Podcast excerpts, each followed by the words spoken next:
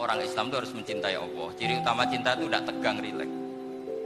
Saya bilang begini, kalau kamu pernah satu tahun digratisi orang rumah makanan, kamu kira-kira itu mudah nggak mencintai orang yang berjasa sama kamu minjemin rumah dan ngasih makan gratis?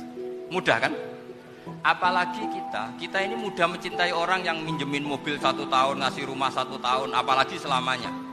Kenapa kita tidak mudah mencintai Allah yang memberi kita bumi, air, oksigen, semuanya kita dikasih Allah. Akhirnya mereka mikir, Wong mencintai seseorang yang ngasih dalam durasi satu tahun saja mudah, apalagi mencintai Allah yang ngasih kita tanpa batas. Itu disebut waladina amanu asatu hubbal. Orang mukmin itu mudah sekali mencintai Allah. Caranya dilatih tadi. Kita mudah mencintai orang yang berjasa sama kita. Kenapa tidak mudah mencintai Allah yang tentu jasanya lebih besar?